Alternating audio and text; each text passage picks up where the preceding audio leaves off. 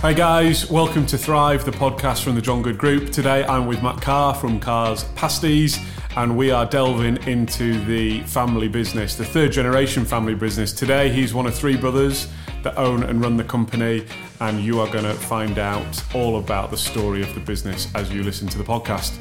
Uh, there's three big takeaways for me, so tune in, relax, get yourself a drink, and enjoy the next 45 minutes or so. Well, Matt, welcome to Thrive. Thank you very much for having us today. Thanks for coming. Um, Matt is one of the owners of Carr's Pasties, 85 year old bakery based here in Bolton. Matt, just tell us how it started. Well, it's the third generation family firm. So it started on Halliwell Road in Bolton, about two miles down the road. Um, we had a general store, say we, my grandparents had a general store um, that served the mill workers basically of the local district and formed a big queue around the block whenever we decided to start knocking out pies and pasties from from the from the back room. Um, we, we, found, some ledgers recently for um, the 1940s. I think it was. It might have been the 30s. Um, and it was like a double entry bookkeeping sort of, you know, these old ledgers uh-huh. things. And we had four suppliers at the time, and one of them was Warburton's. Okay. And, you know, who were also just down the road. Yeah. Then some general store, and then some just ingredient stuff. But yeah, it was a very simple start, really. And that one product, the meat and potato pasty, hasn't changed that much since then. There's probably less beef dripping in there now, but okay. um, it's grown and grown and grown. But this meat and potato pasty, which is a staple of Bolton, has has sort of seen us through all the good times and bad times, and we've managed to fashion a business now that is for everybody in the UK. Superb, so, yeah, superb. Um, we'll go through some of the generational shifts shortly, mm. but what's your earliest memory of the family business? I've got um, I've got a few. So if you're very short, you know, when you're five or uh-huh. four or whatever it is, you know, there's a lot of times where my dad would have to call into the shop and I'm in the car. I said, right, we're just going in here. And so it was always at Halliwell Road. Mm-hmm. Um, this, where we are here, was built in 1975, I think, or 76.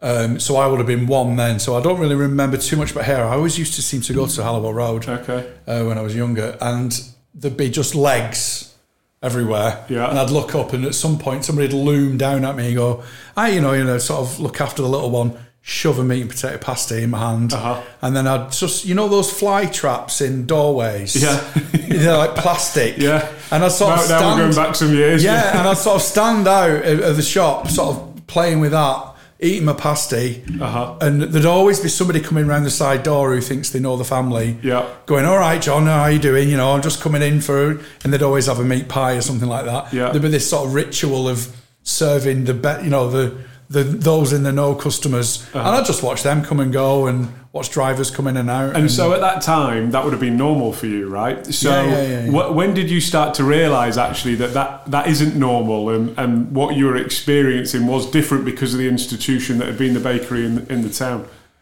I think it's probably school summer fairs. Okay. You know, so my dad, um, we all went, me and my, like, I've got a lot of cousins, so just to give you a update on the second generation, my dad, John, my uncle Bernard, my uncle David, and my auntie Veronica all quit their jobs in the late 60s to form a limited company that is Carr's Pasties Limited. Okay.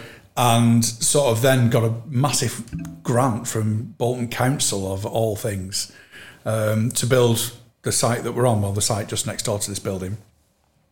Um, and it was a going concern for all of that time but the gross profit was great. If you look at the actual figures now, now, now that I'm in business, I've uh-huh. learned I've learned to see what's a healthy business and what isn't.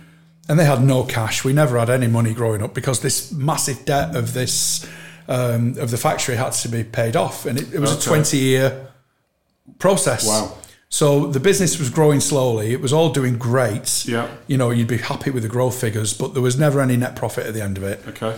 But it was okay. All servicing that debt. Oh yeah, yeah. There was there was there was no money in the business until yeah. there was like a hockey stick around early nineties. Do you think you're that the second generation understand some of the risks that they were taking at that time, given what you've described actually happened? from what I've from my conversations that I had with uh, so my dad died about well actually I don't actually know how many years ago it was but it was a few years ago. Yeah.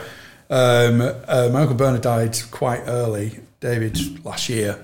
Veronica's the only one who's still around, but I've spoken to a lot of them many times over over the years about you know what happened. How did you how did you do this? Yeah. And the answer was kind of the same reason that we're in it for, which is we've got this product that everybody loves, and it's kind of insulates you from outside pressures of recessions and uh, you know and all kinds you know all kinds of other things. There's a certain number of people that will always turn up here and buy a meat and potato pasty from us Yeah. as long as we provide we fulfill their expectations, which is the simple product that tastes great and you know reminds them of growing up. There's Yeah. it's, that pasty's been in this town for 80 years now. Yeah. If you if you like Carr's pasties, you've got a full life of remembering it. Yeah.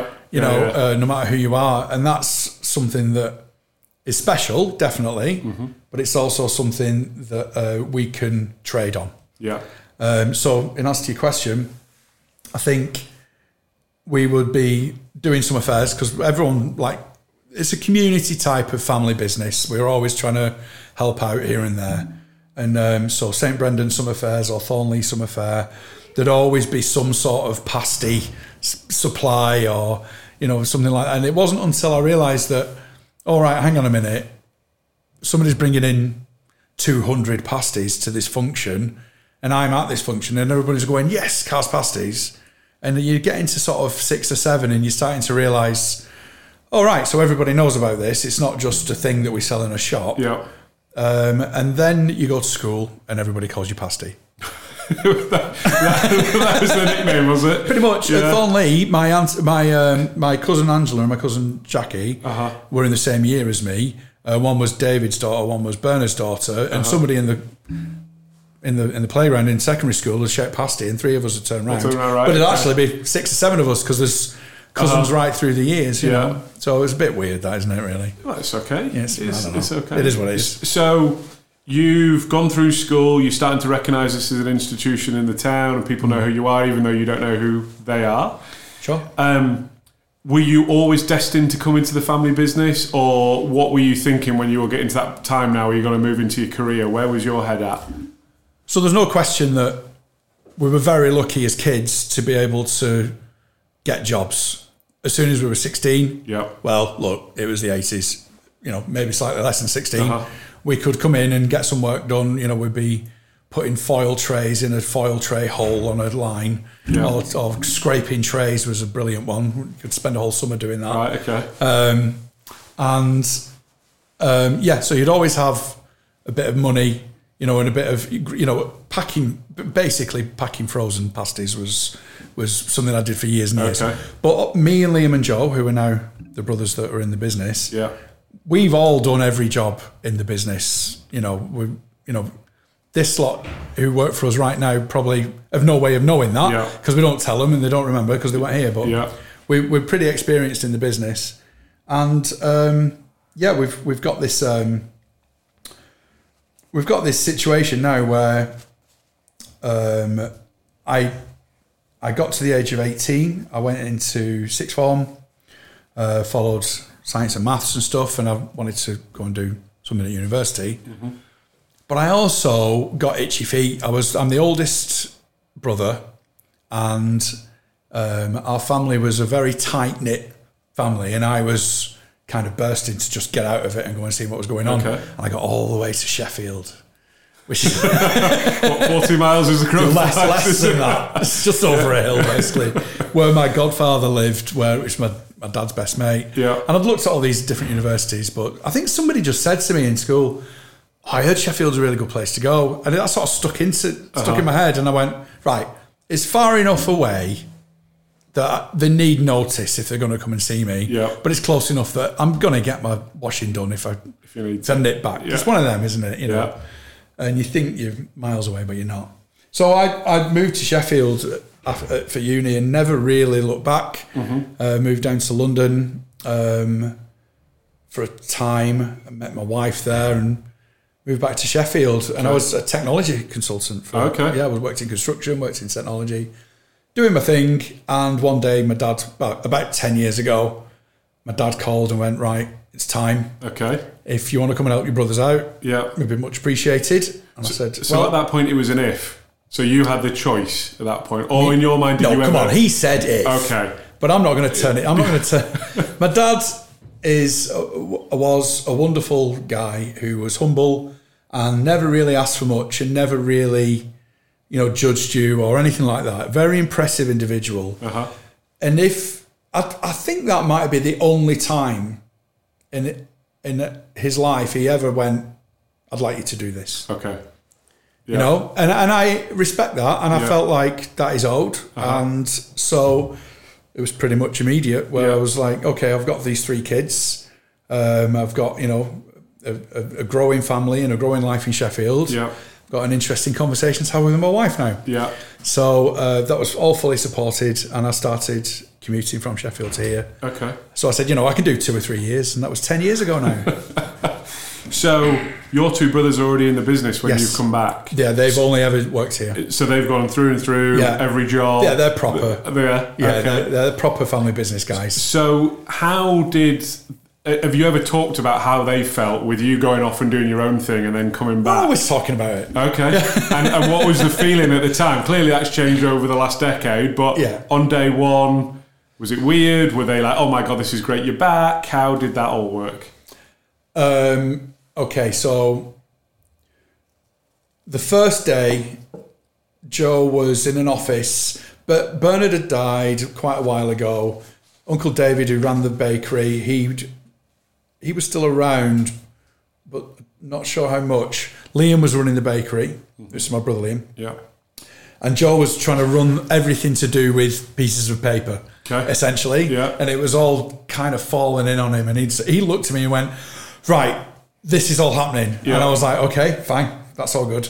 And my dad was still around, of course, and he was just being dad, you know, he run the business as, as he always had by mm-hmm. instinct. His business plan was to, he said it loads of times. We open the door at the start of the day, we make a load of pasties and we sell them. And at the end of the day, we have slightly more money than we had Yeah. when we started the day. Good, solid, simple What business plan. Yeah, and it works, right?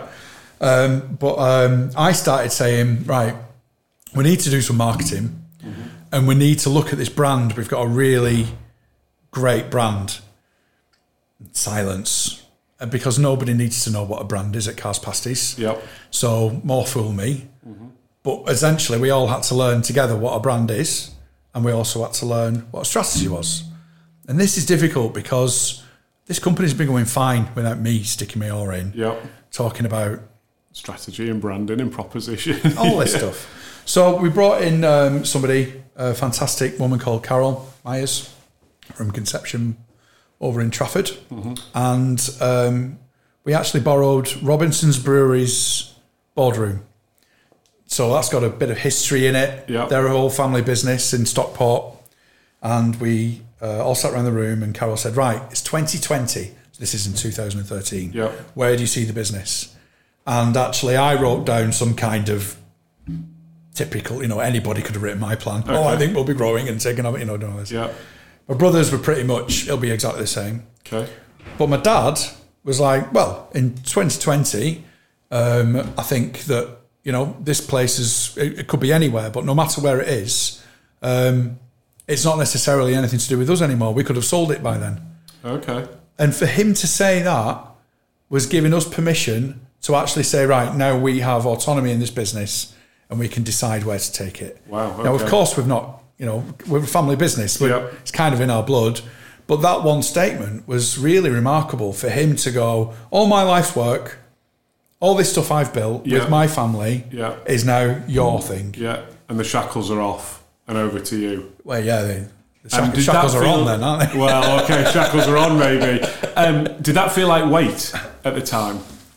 Did you Felt feel like, like- oh, no, hold no. on a minute, this has got a bit I, real? I was really excited. It's a, it was a fantastic opportunity. Uh-huh. To, if we got it right, yeah, we could we could sell this fantastic proposition of simple batch, you know, small batch cooking, sort of not taste of home, but a taste of something like a, but people would buy into the family element of it. People would buy into the fact that we're quite friendly and approachable. And uh, people can buy into the fact that we look like we're having a good time because we are. We get on together. We get on with everybody in the factory. Yeah. We're a team. We're a family ourselves. Here's the thing um, Roger Ward, our spud supplier, sells us, he goes out to Scotland and everywhere to find us the best. He's our potato broker, Yeah. right? So um, his dad sold my dad's spuds. Okay. It's like that round Yeah. here. Yeah. You know, and it's wonderful. Everybody buys into it. Yeah. And so a I was really. trust and loyalty there, right? Yeah. So when he tells you something, you believe Yeah. it, it. It's fact. But also, when we tell the wider world about us, we don't have to make it up. Yeah. We mean it. And if you want to buy into it, fantastic. And that's kind of been what we've been doing. Okay. Do you think at that time that you've just described with your father, he recognised the experience you had outside of the business, especially technology, and what you were going to bring to the business, Oh. or did or or do you think he just thought, I want all my sons back and and doing this No, project? he, he recognised that I was there to fill a gap that was required, Mm-hmm. but it was with a certain sense of trepidation. Okay. You know, there was a certain element of, oh, fancy Matt who left home. You know, he, he- who knows what he's going to come out with? Right, And there's okay. still an element of that. and and um, You're the wild card, is that? I'm not the person who knows what to do with this business, right? Okay. So what what I can say though is I've been out a bit and I've dealt with a lot of businesses and I've helped grow businesses and I've learned some lessons. And I brought these back and now me and my brothers can say with conviction that I know how to run a business, they know how to run this one. Yeah. And between us there's a bit of a healthy tension and we get it right Okay. so far. Yeah. So let's talk about that then. So um, the the shareholding has shifted from your father's generation into yours. So he bought out completely, he bought Yeah. everybody out Okay. and and, uh, And then it all came to in. you, and you you bought that from your father. Yeah. Yeah. Yeah, well, so how in inverted commas, but yeah, how did that conver- Was that just a seamless transition? it was remarkable. Um, so I've, you know, David's got seven kids. Uh, Bernard's got, okay, better get this right, three. Let's say there's a number of There's kids around of kids. everywhere. Okay. Yeah. And um, so everyone's got vested interests, you know, Yeah. because they're, they're proud. You know, it's their name above the door as well. Uh huh. And um, what we had to do was put a valuation on the business and then put a real valuation on Yeah. the business and make sure that everybody was, um, you know, recompensed in on reflection of all of the work that everybody put in. Yeah. Now, I wasn't there for the for the, that negotiation. Actually, there was two cousins in the business. Sorry, that weren't in the business that came in to facilitate that. Okay. So they knew their parents, but they also knew everybody else Okay. and they came up with basically what we thought was fair. Okay. And in fact, we asked them what was fair. Yeah. And they mediated and make it all work. I'd be very interested to hear if anybody listens to this podcast from my family. Please give me a bell. I'd love to know what your uh, opinion of it was at the time. Um, but everybody seems to have been happy, and I think they're all following, you know, with interest. And we have cousins in the business now. Uh huh. Uh, so we've got Judith, who runs uh, basically all our financial controller stuff. Okay. Bernard's daughter. Uh, we've got Helen, Dave's daughter. We've got Chris McNulty, who's actually um, our, my eldest auntie, who was never in the. Her mum was never in the business. Okay. She ran a butcher shop with Alan Law down the road. And um, so we've got people around who. You know, Amazing. Yeah, and in fact, I've just spotted family. a fifth generation someone who's just having uh, some work experience here. Oh, okay. Um, and yeah, she will have been. Oh, so she's my cousin Gemma's kid. So that's another fourth generation. But they're dotted around. Yeah. So it's really interesting. yeah, that's a great dynamic. Yeah, yeah. So, you guys have done the deal. You're, you're the owners of the business now. You've taken on, you know, the stewardship of this brand. How do you organise yourselves to keep? Because you've got family on one side, and you'll see each other on the weekends doing your socials, and then you've got the boardroom on other days Okay, where so- you can have healthy conflict. How, how do you manage all that? So we'll leave the roles out of it. Yeah. We've got decisions to make as a business. You know, how, how, you know, the big decisions we've always said have to be unanimous. Mm-hmm. So let's take coronavirus. March 2020, this place was flying. We were panic making pasties and people were panic buying pasties. Okay. And it was a scrum Yep. in the shop. And we just went, I don't know what's happening, but let's, you know, and then all of a sudden we had to realize, hang on a minute, there's something happening here. Yeah. We need to keep everybody safe. I'm not sure what I'm seeing in there and what I'm seeing in the shop is, is safe. Mm-hmm. And uh, we all recognised that. So we sat down in our Joe's front garden, Okay. uh, two metres apart on different, you know, outside Yeah. with uh, with Joe's wife lobbing tea at us from a safe distance. And um, we had to come out with that meeting going, right, are we an essential service? I think we could claim that we are. Um, or should we shut down and, you know, figure out how to do it and open up again? And because the town of Bolton love our products, it's easily convinced, we could all be easily convinced that, no, no, no, we're needed Yeah. you know. But actually, we are. But you know, are we essential? Yeah. We're not a convenience store. You can't come to us and buy everything you need for a week and then go home. You you have to nip in to buy something. You know. Yeah. So without saying who was who, two of us thought we were an essential service, mm-hmm. and one of us was saying no. I think we need to shut down. And we sat there for quite a while, and we couldn't we couldn't make it, uh, we couldn't make that decision until two or one were convinced, actually convinced that no, you're right. Let's do it. Let's go. And so the decision was made to shut down. Okay. But that was only after a really intense conversation about who we are, about what the business is in its essence, Yeah. about what we're required, about who thinks we're special, about what that means. Mm-hmm. All fundamental stuff. Wow. Deep. You know, yeah, Really it was really Yeah. deep. And in a really condensed Yeah, period of time. and, and it well, really right? mattered because I think it was after furlough had been announced. Okay. So the, there was a possibility that we could shut down. Yeah. Anyway, we took the decision. We shut down, I think, on the same day or maybe the day before or day after. I can't remember who went first, but McDonald's shut about the same time. Okay. And then everybody like us all shut down. Yeah. And that was great, right? Yeah. You know, that meant uh, we're able to do it. The company's going to be safe for now. Mm-hmm. We can pay everybody, keep everybody safe, send them home. So that was an example of quite an important decision. Yeah. But every decision like that has to be unanimous. And Okay. me and Liam and Joe are good at that. Yeah. But there is a thing where you swap from being shareholders and directors on a board of a small business Yeah. to three brothers in a room. Yeah.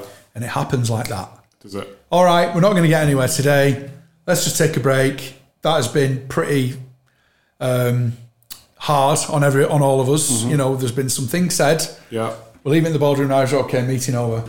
And then we all like sort of come out of a trance and sort of look at each other and go, "That was weird, wasn't it?" And, so, and you, you, you, can all compartmentalize. so far, so good. Brilliant. Look, I'm not saying it's all been, you know, easy. Yeah. I think we all go home and talk to our wives about Yeah. that. Uh, I don't know. Can you swear on a podcast? Let's just you assume you, can. can't. Well, I'm only going to say dickhead. That dickhead brother of, of mine, you know, whatever. And and I'm sure that's all been happening. I know I do it. Mm-hmm. Sorry, Liam. Sorry, Joe. But we say it to each other. Don't worry about that. And we all recognise that you know we all think each other's mad in different ways. And actually, we all recognise that we are a bit odd Yeah. in different ways because nothing matters as far as your career goes. That's kind of assumed, right? You're a shareholder of a business. Yeah. It's very difficult to be fired from a shareholder of a business. I've tried. Uh huh. It's not It's worked. not working. it might work now.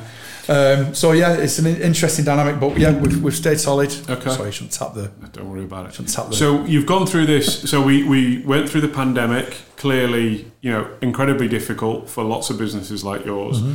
We've come out the other side. There's a big period of growth going on, and um, what does the next phase of the business look like? What what what are you trying to achieve? What do you want to do? How's it going to work? So this room that we're in is um, one of um, a phase of development that. So these new offices that we have that we've moved into a few months ago, it's, it represents a phase of development that is really changing what Carr's Pasties is Okay. um, and how quickly it can move. Um, a good business, in order to be, to be productive, needs clear vision. It needs a really good management team and leadership team in order to manage that vision and to communicate it to the rest of the company. Mm-hmm. It needs fantastic training for everybody in the company to make sure that everybody is aware of what their own role is and how it fits in the overall picture. and you need to do a lot of digitization, which is obvious, you know, an obvious mm-hmm. problem of our time. So if you do all those four things, you become productive. And we're doing all those things, but when you go from a company of 40 people in 2013 to a company that's today, on today's count, I think about 130, maybe 125, um, you really need those things in place. So we didn't have any of those things in place in 2013, Yeah. but we now we've got everything. Okay. And we've got a good leadership team that is pretty much well populated now. And if not, it's done by external uh, sort of uh, companies like uh, we have an IT, a guy who runs an IT company Okay. who um, has been transformational in you know getting us on the digitization track. And yes, he's on the leadership team, and yes, he does seem to seem to send us a lot of invoices. Yeah. but he's been brilliant He's for a us. specialist that's really helped drive yeah. the business. Same with HR. Yeah. Um, and, and same with a couple of other things. But we've got head of operations, Gavin, who was our first senior hire outside the family Mm-hmm. Okay. to replace my brother, Okay. who was running the bakery. Yeah. And that took a real uh, brave move from my brother Liam to say, yes, I am the person who is now going to step aside and stop doing the job that I've done all my life. Yeah. And I'm going to leave my crew behind in the bakery and I'm going to go and find something else to do in the business because this guy, Gavin, is more qualified than me and understands what the future will hold. Okay. So he's got the bigger picture. Yeah. It's the same with me. I've got the head of commercial who's about to join Carr's Pasties next uh, month, John O'Brien. Um, he's he's going to do exactly the same. And we've gone from a profitable company that turns over just over two million to a profitable company that you know is knocking on the door of ten quite soon. Yeah. Um, and you know we're about sort of seven or something now, but we've got a new shop opening and there's various other things happening. We can see ten clearly in our sights. Yeah. But to double that takes something else. Yeah. I've worked for companies who turn over twenty million pound and they don't look like this. Uh huh. There's a journey to go through, and we're going to have to be there to make sure that when it happens, we're still Carr's pasties and we still have that lovely community feel and that lovely family feel. We're not going to do it like everybody else does it because Yeah. we're a family business. Yeah. You don't even do it like other family businesses do it. Yeah. Um, you do it your own way. So you're going to bring in some new talent to help drive this next phase of growth. Yeah. You clearly have a really strong proposition that you want to maintain. Yeah. How are you going to manage that? Because that could potentially conflict, especially if you guys are out necessarily out of the day to day. So Yeah. how does how's that going to work? There is um, a strong set of values that everybody in the business knows. You know, uh, we work as a family, we do the right thing, we fill everything with pride. Yeah. And underneath that is a load of stuff that explains to everybody what that means. And it was as a result of a lot of consultation, but a lot of actual brainstorming between me and my brothers and others. And then we kind of announced what the values are. Okay. And that worked really well because Yeah. we needed people to buy in and we needed to lead from the front. Yeah. These days, though, we've got some really intelligent, really energetic, really passionate people that work for us. And we selected some people who were not maybe, you know, senior leaders, but managers or others that were in the business, team leaders maybe, um, who were perhaps, you know, around, you know, in their 20s, around, around there. And we got them all in a room, or rather, we got a facilitator, a family business facilitator. Um, shout out to uh, Sue Howarth and Dave Clarkson from the family business community. Yeah. And uh, they sat in a room and went, right, we're going to do a values exercise. And they came up with another six set of values that really mean something to them. Um, really remarkable words like we are driven and fearless Okay. you know, and, and we know what we're doing, you know. We, but there's also we uh, we we're completely open and welcome, welcoming, which is like a diversity thing without, you know. But they all came from the heart, and so now we've published those, and actually we've put them on the walls outside. Look, Yeah. outside. We are driven, uh, fearless, and dedicated to our roles. Yeah. It's wonderful. Yeah. Really, really great. Um, so they own those values, and and we communicate to the rest of the company, and that you do things like that. Okay. You do things like that to do with delegation, but also everybody knows what, who we are, why we come to work, and what we do. They buy into it, but then they have their own reasons. Yeah. And you need to include that in order to understand, in order for it to be authentic. Mm-hmm. And these new senior hires that are coming in, Yeah. are you evaluating them against some of Yeah. these values when you're sat in front of them? Very much so. Are you re- uh, tell Yeah. me how that process works then, and how you go about doing that. So it's a, quite an intensive process actually for the for the people who are being interviewed. Yeah. We have a series of interviews that you would say are your classic type of interview, and we'll whittle that down to two or three people. But then they'll come into the business, and without preparation, they know they've got I think six, five, six hours with us, maybe four or five hours with us. Okay. They come into the business, and there's some of those managers, you know, in the room, Right. and we're actually observing at this point Okay. and and um, they're tasked to go out into the business, have a look around, and come up with a hundred day plan for us. Okay. And they have to then engage with the staff. They have to understand. They've had to actually done some research on us and Yeah. understand what's going on, uh, and then come back and they have a team of people there to help them get this presentation together. And then, however you can do it, all right. What's your what's your proposition? We're not expecting a polished PowerPoint slide. In fact, I'd be a dis- bit disappointed if we Uh-huh. did get that. But yeah, Gavin, uh, our head of operations, really nailed it. Right. When he joined us, by the way, in March 2020. Oh, really? Good timing. yeah. good timing. Yeah. So when he joined, he, Welcome aboard, Gavin. Yeah, Oh, my- shut these operations down he was perfect because he was able to convince us that we didn't need to make pies anymore Okay. because it's 20% of our turnover and 80% of our effort. Yeah. Not really that, but it gives you an idea. Okay. And he said we need to get rid of something in order to introduce social distancing and keep everybody safe as we're manufacturing. Okay. And so we waved goodbye to our beautiful pie machine. Yeah. You know, it's like a Trigger's broom. Almost everything had been um, um, replaced on it at some point. Uh huh. But um, yeah, the uh, the the radical change that Gavin brought in, we already trusted him because we've been through this interview process, Yeah.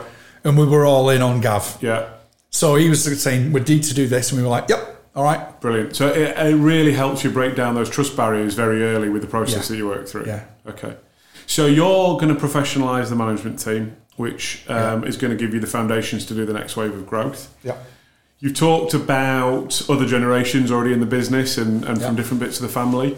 So how does that work, sort of squaring that circle? You potentially got new generations who want to come in, potentially want to take over from you, take shareholding, leadership roles, but you've also got to have this professional layer of management. So have, the, is, have you three given any thought to how you're going to manage that particular scenario? Just to underline to anybody listening to this that's wondering what the hell me, Liam, and Joe do now, Yeah. uh, we're in a family council sort of situation. Okay. We're in the business, um, some more than others. Um, Liam currently is um, battling with a lot of plasterboard. He's building a new set of rehearsal rooms and um, performance area and hopefully recording studio for our sort of side project, which is a music, a youth music project Okay. called Rocket, Rocket Bolton CIC. Okay. It's a not for profit and it's designed as one of those weekend clubs that any, it's accessible to all and all inclusive, and people come in and sort of find themselves. And especially if they're into music, or even if they're not, it's one of those things that makes them creative, gives them confidence, gets them out there and performing Yeah. original th- songs that they write themselves. Uh, we're moving from a place that we rented. Uh, we've actually found somewhere that we can make our own. And Okay. Liam now has been able to go right. See you in a few weeks, everybody. I'm going to go and do this Brilliant. because Gavin's there to do everything, right? Yeah. And Liam has already been involved in B2B sales for many years, but that's also doing really well. Mm-hmm. Liam's great. We're all great, but Liam's great. Yeah. Um, and so he's been able to do that. And he's now, he can see the value of being unshackled from the business because he can now work on the business, not in the business. Yeah. And that's what we're all doing to some extent. Okay. Joe's still looking after elements of the business day to day Yeah. but I'm going to be, um, you know, doing other things as well. But making sure that this place runs day to day. You know, we'll be part of the leadership team, Yeah. and we'll be around. We'll still be, Yeah. we'll still be sticking our oar in. Don't Yeah. worry about that. Yeah. So, what was your original question? So then about I, I felt like I had to aspiration- clarify that. aspirations for the next generation potentially Yeah. coming through. So look, then you're getting into conversations that have usually be behind closed doors because I can say what happens to a fourth generation business. There aren't that many fourth generation businesses around. Yeah. And I think sometimes it's because you don't prune the tree. uh, which is what we have done. Yeah. You know, and maybe you need to prune the tree again. Maybe it should become a, an actual family business where everybody in the business has some sort of share in it. Uh-huh. Maybe um, somebody swoops in and offers a truckload of cash that would be hard to say no to. We're not doing that, by the way. We're having a lot of fun. Um, you know, we've, we've got a lot of um, options ahead, and our kids are young. Yeah. So I think this family council element has a bit of legs in it. Yeah. You know, we don't need to worry about it for another 10 years, Yeah. really, um, until we've got a serious proposition from the fourth generation. Yeah. In the, me- in the meantime, though, there are people in this business who are happy working for us, Yeah. you know, but who's to say what happens there, you know? Yeah. It's going to be so interesting the next 10 years Yeah. to see what happens. But you do need to make a plan for all of those things I've mentioned so that it doesn't come as a shock to you. Yeah. Absolutely. And actually, that's quite complicated to do. And you do think, actually, how are there any fourth generation businesses? Yeah. Well, it's incredibly emotive, isn't Yeah. it? For starters. Well, for, well, we, we might mess it up yet. you know, we, Track record says otherwise. Yeah. but it might happen. We, Yeah. It might not be worth anything in 10 years. yeah. No, so you don't take your eye off the ball. You push it as hard as you can. Yeah. You remain open to possibilities. That's certainly what my dad did. Yeah. I mean, that wasn't a strategy. That was more he was the youngest one, and he had to do. He, he was kind of boxed into a corner, Uh-huh. really. Um, but he did it remarkably well, and Yeah. with and very inspiring what he did. Yeah, and you, you got that taste for the business at a young age, as you've described. Yeah. Do you create opportunities, you know, for your children or any of their cousins to come in and just get the feel for what it's That, about? that door's always open. okay. Um, we've probably got because it's the summer holidays. Yeah. There's probably six or seven of those Okay. knocking about. Yeah. who were teenagers and Yeah. and, and sort of having Getting them on the lines, doing have- bits. Yeah, exactly. Yeah, Yeah, good. yeah, yeah. And what and what do they say about it? What feedback do you get? I'm ashamed to say, other than "Hey, how you doing?" and they sort of look at me startled because they're confronted with a queue of people in the shop and they don't know how the till works. Yeah. Yeah, thumbs up, rabbit in the headlights sort of thing. And I remember doing that. Yeah. So I just leave them to it. Okay. You know, but I know what they're thinking. They're Yeah. thinking, "This, I'm lucky to be here." Yeah. And also, I'm very tired. Yeah. And Yeah, actually, yeah, this, This is isn't as real. much. Yeah, and this isn't as much money as I thought it would be. Um, let's go back then over the time in your leadership. Is, is there a, a point that you can really sort of focus in on where you go, that was a real pivotal point in, in my ownership and my leadership of this business? So we're going to take the singular out of that Yeah. because it's a very much a, a, a shared responsibility. This this position uh, between me, Liam, and Joe. Okay. Um, it's a really great question. I think it was. I think it was probably early on when we decided what type of growth to go for. And so we took a decision that we were going to start trading outside Bolton. Okay. Um, and at the time, it got a very good laugh at places. I'd, if I was asked to speak anywhere, I'd talk about exporting. Um, un, you know, and it was only like like sort of two minutes later, people realised I was talking about Manchester. Yeah. But that was real. Everybody in Manchester, oh, don't like a pasty, I like a pie. Yeah. You know, and Wigan, good grief, we're surrounded by, you know, these these entrenched positions. Yeah, yeah. And we're like, well, we better Lots of strong identities. yeah, we better stay where we are. Yeah. we don't want to start getting ideas above our station. Yeah. But actually, we make a great product. People are buying into it. Uh, the town next door, Bury, already know and love us. You know, we've got people, you know, who, are- who drive up from down south because they used to live in Bolton, Uh-huh. and you know, and get a load of frozen and then drive back down. And You hear all these stories, and it's the decision to go right. Let's just start looking up and out of Bolton. Mm-hmm. I think was a small but really, really important decision that we were all bought into. Okay. Because the decision could easily be, let's just open another 30 shops around Bolton in the five mile radius. Yeah. Like you see a lot of companies do. Yeah. Um, that would be fine. But actually, we went, no, I, I think we've got something here. And it's taken us 10 years of failing um, and learning from those failures uh, to understand what it is and what our what our next steps will be. And, you know, the big F word is franchising for us. Okay. So this year we're going to learn all about franchising Yeah. and decide whether there is a family business way to do franchising Okay. because people buy in literally to your business and then take on a franchise manual. Can you put in that franchise manual what is so special about Carr's Pasties? Yeah. And is that word special the most important thing about it? Mm-hmm. You know, it, it's a really fascinating thing. Also, is it a suitable business plan for us? Yeah. Well, we're just about to open our uh, next store in Middlebrook, which is the biggest retail park in the country. It's next door to Bolton Wanderers. Um, our new shop is going to be next door to Greggs. Okay. It opens in a couple of weeks. Uh, we've got everybody recruited for it. We're very excited. We're just we're just training people now. You know, Yeah. we're going to be opening quite soon, and that has been our sort of cost build up for the proposition. You know, we can everything we're doing we can put into a franchise manual. Yeah. Now we have to learn all about it, and we we've got a consultant in and others to, and we're going to report to the leadership team at the end of the year to say, right, this is what franchising is for us. Yeah. Are we going to put it in the mix? Go- go on over And if we decide to put it in the mix, mm-hmm. Then we have that growth plan. Yeah. If we have another type of, well, actually, no, I think we should do it on our own. Fine. And we also have trade customers, independent businesses that share our values. Okay. We've said no to all the supermarkets. Yeah. We've said no to anybody that might, you know, represent a really big offer for us because we're having too much fun. Mm-hmm. Yeah. And actually, what else are we going to do really? Yeah. So, um, you know, there's nothing as fun as this. There's Yeah. Mm-hmm. nothing as annoying as this. There's nothing as frustrating as this. And there's nothing as rewarding as this. It's just we are where we are. Yeah. And um, yeah, my brother's now just sort of coming out. He's just come out of a really something that keeps him going, which is part of you know helping the day to day stuff tick along and Yeah.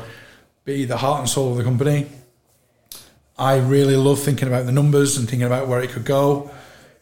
Liam is the heart and soul of the place, and between the three of us, I think we all need to be around in some respect. So, in answer to your question, what was the thing? It was the it was the moment all three of us gave ourselves permission to look up Yeah. and look around and go right. What's next? And more than that, your plan now is to make, do do even more looking up and looking around. Yeah. With a- with a professional team coming in. Totally, yeah. And we've got some brilliant uh, new customers coming down the pipe. You know, there's a massive arena being built in Manchester. It looks like we're going to be involved with that. Um, we'll do more with Bolton Wanderers, but there's other, as yet unnamed, football clubs in the area that are interested. Um, we have these other companies with really big plans who are in the convenience sector, but also in the in food to go sector, who we can partner up with. Yeah. And uh, all their plans are exciting. And because we've been able to look up all that time ago and gone, right, we need to get ourselves sorted. I mean, it's all been fun, but this is another fun bit coming up. Yeah. We've got now the ability to to just see what is like what the next step is. Yeah, you put yourself on the map, and those put- yeah. opportunities are coming to you they now, are. right? They are. Yeah, super. yeah. I'll, I'll tell you it. I've got the answer. I've got. I've got the answer. Chris Evans wrote about us in the Daily Mail. Okay. Joe, Joe had been down with my dad down south with um, what was that guy's name? Stacey Jeffries was his name. He's a bit. He's a Bolton guy, but he's a big name in the um, charity sector. Okay. If you want something big done for Help the Heroes, you call this guy, and he gets all he gets all his contacts to come and play around a golf. Yeah. So you had like Alan, everybody from Alan Hansen to um, a load of go- like like actual golfers, Sam Torrance, people like that. But then you had like people like um, Kevin Keegan, Chris Evans, you know, all these people who we they were playing Stoke Park down south, Okay. And we were knocking out pasties from the sixth hole, and it was raining a lot, Right. and um, everybody was hiding in the marquee instead of playing golf. Chris Evans came in and he had a meat and potato pasty, and he walked away, and then he immediately came back in, started looking at everybody. Went, Can I have another one of those, please? I went, all right. eh?" And he was having a chat, everyone was having a laugh, but he was inspecting it. And he was like, and then he came back and he went, Can I have another, another one of those? I was like, Yeah, all right, you can have another one. Turns out he just, you, I don't know whether you know or you listen to Chris Evans, but he gets he gets obsessed with things. Yeah. And for a little while there, he got obsessed with us. Right. He wouldn't do the 10 past 8 traffic on Radio 2 or whatever the breakfast show was at the time until everybody in the studio had tried a Carr's pasty because it was clean out your freezer day. Okay. Right? Superb. now, since then, I don't think anybody at the BBC, if we get an opportunity, he goes, "No, you're not going to mention the brand, are you?" right? Because whatever he'd done was was not approved of. But the headline was, "If Carr's Pasties ever want to go global, I'm in. This might be my Victor Kiam moment." Right? Okay. And he started talking about selling Porsches in order to, Yeah. and it was brilliant. But that gave us the permission to look up Brilliant. and go, "Bloody hell! Do you think we've got something here?" Yeah. and we still we're still sending pasties and supply the old party for him. Uh-huh. He's great. He's been brilliant for us. superb. But I think he's mystified as to why we've kept him at arm's length. Oh, really? Yeah, He you wants, know, he wants to get in. yeah, we're not letting him in. I don't think we can finish in a better way than the, the Chris Evans story. I'm going to ask you three very quick fire questions. Um, what do you dislike about being a business owner? um, it's not the responsibility. It's not the uh, hard decisions. It's the day to day. It's the getting up in the morning. Actually, you've got two ways to get up in the morning, haven't you? Really energized, having a really clear idea of what the business is, and you can't wait to race into work. Any business leader that tells you that they do that every day, they're just not telling you the truth. Because sometimes you wake up and you know that things are going wrong, and you know you've got that difficult decision, Yeah. and you know that nobody's going to make it for you, and you know that you're going to have to go in and do that difficult thing. Okay. And you can't control when that is. Yeah. So sometimes when you're in those modes and they pile up on top of each other, it's not great being a business owner. That's the thing. Flip it around then. What do you love about being a business owner? I'm not working for the man, am I?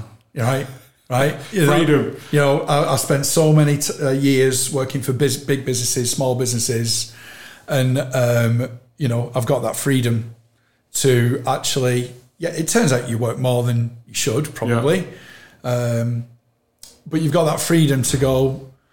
Do you know what? Today we're going to do this, and and I think that cannot be underestimated. And my advice to my kids is as they're choosing their careers, find out what you love, find out a way to do it, find out a way to make money from it, but most of all, try and find out how to make your own business out of it. Because then you've got some freedom and you've got some autonomy, and uh, that cannot be underestimated. Okay. Yeah. Last question. If you could change one thing in the world of business, what would it be? Um, hmm. The perception that um, everybody needs to grow.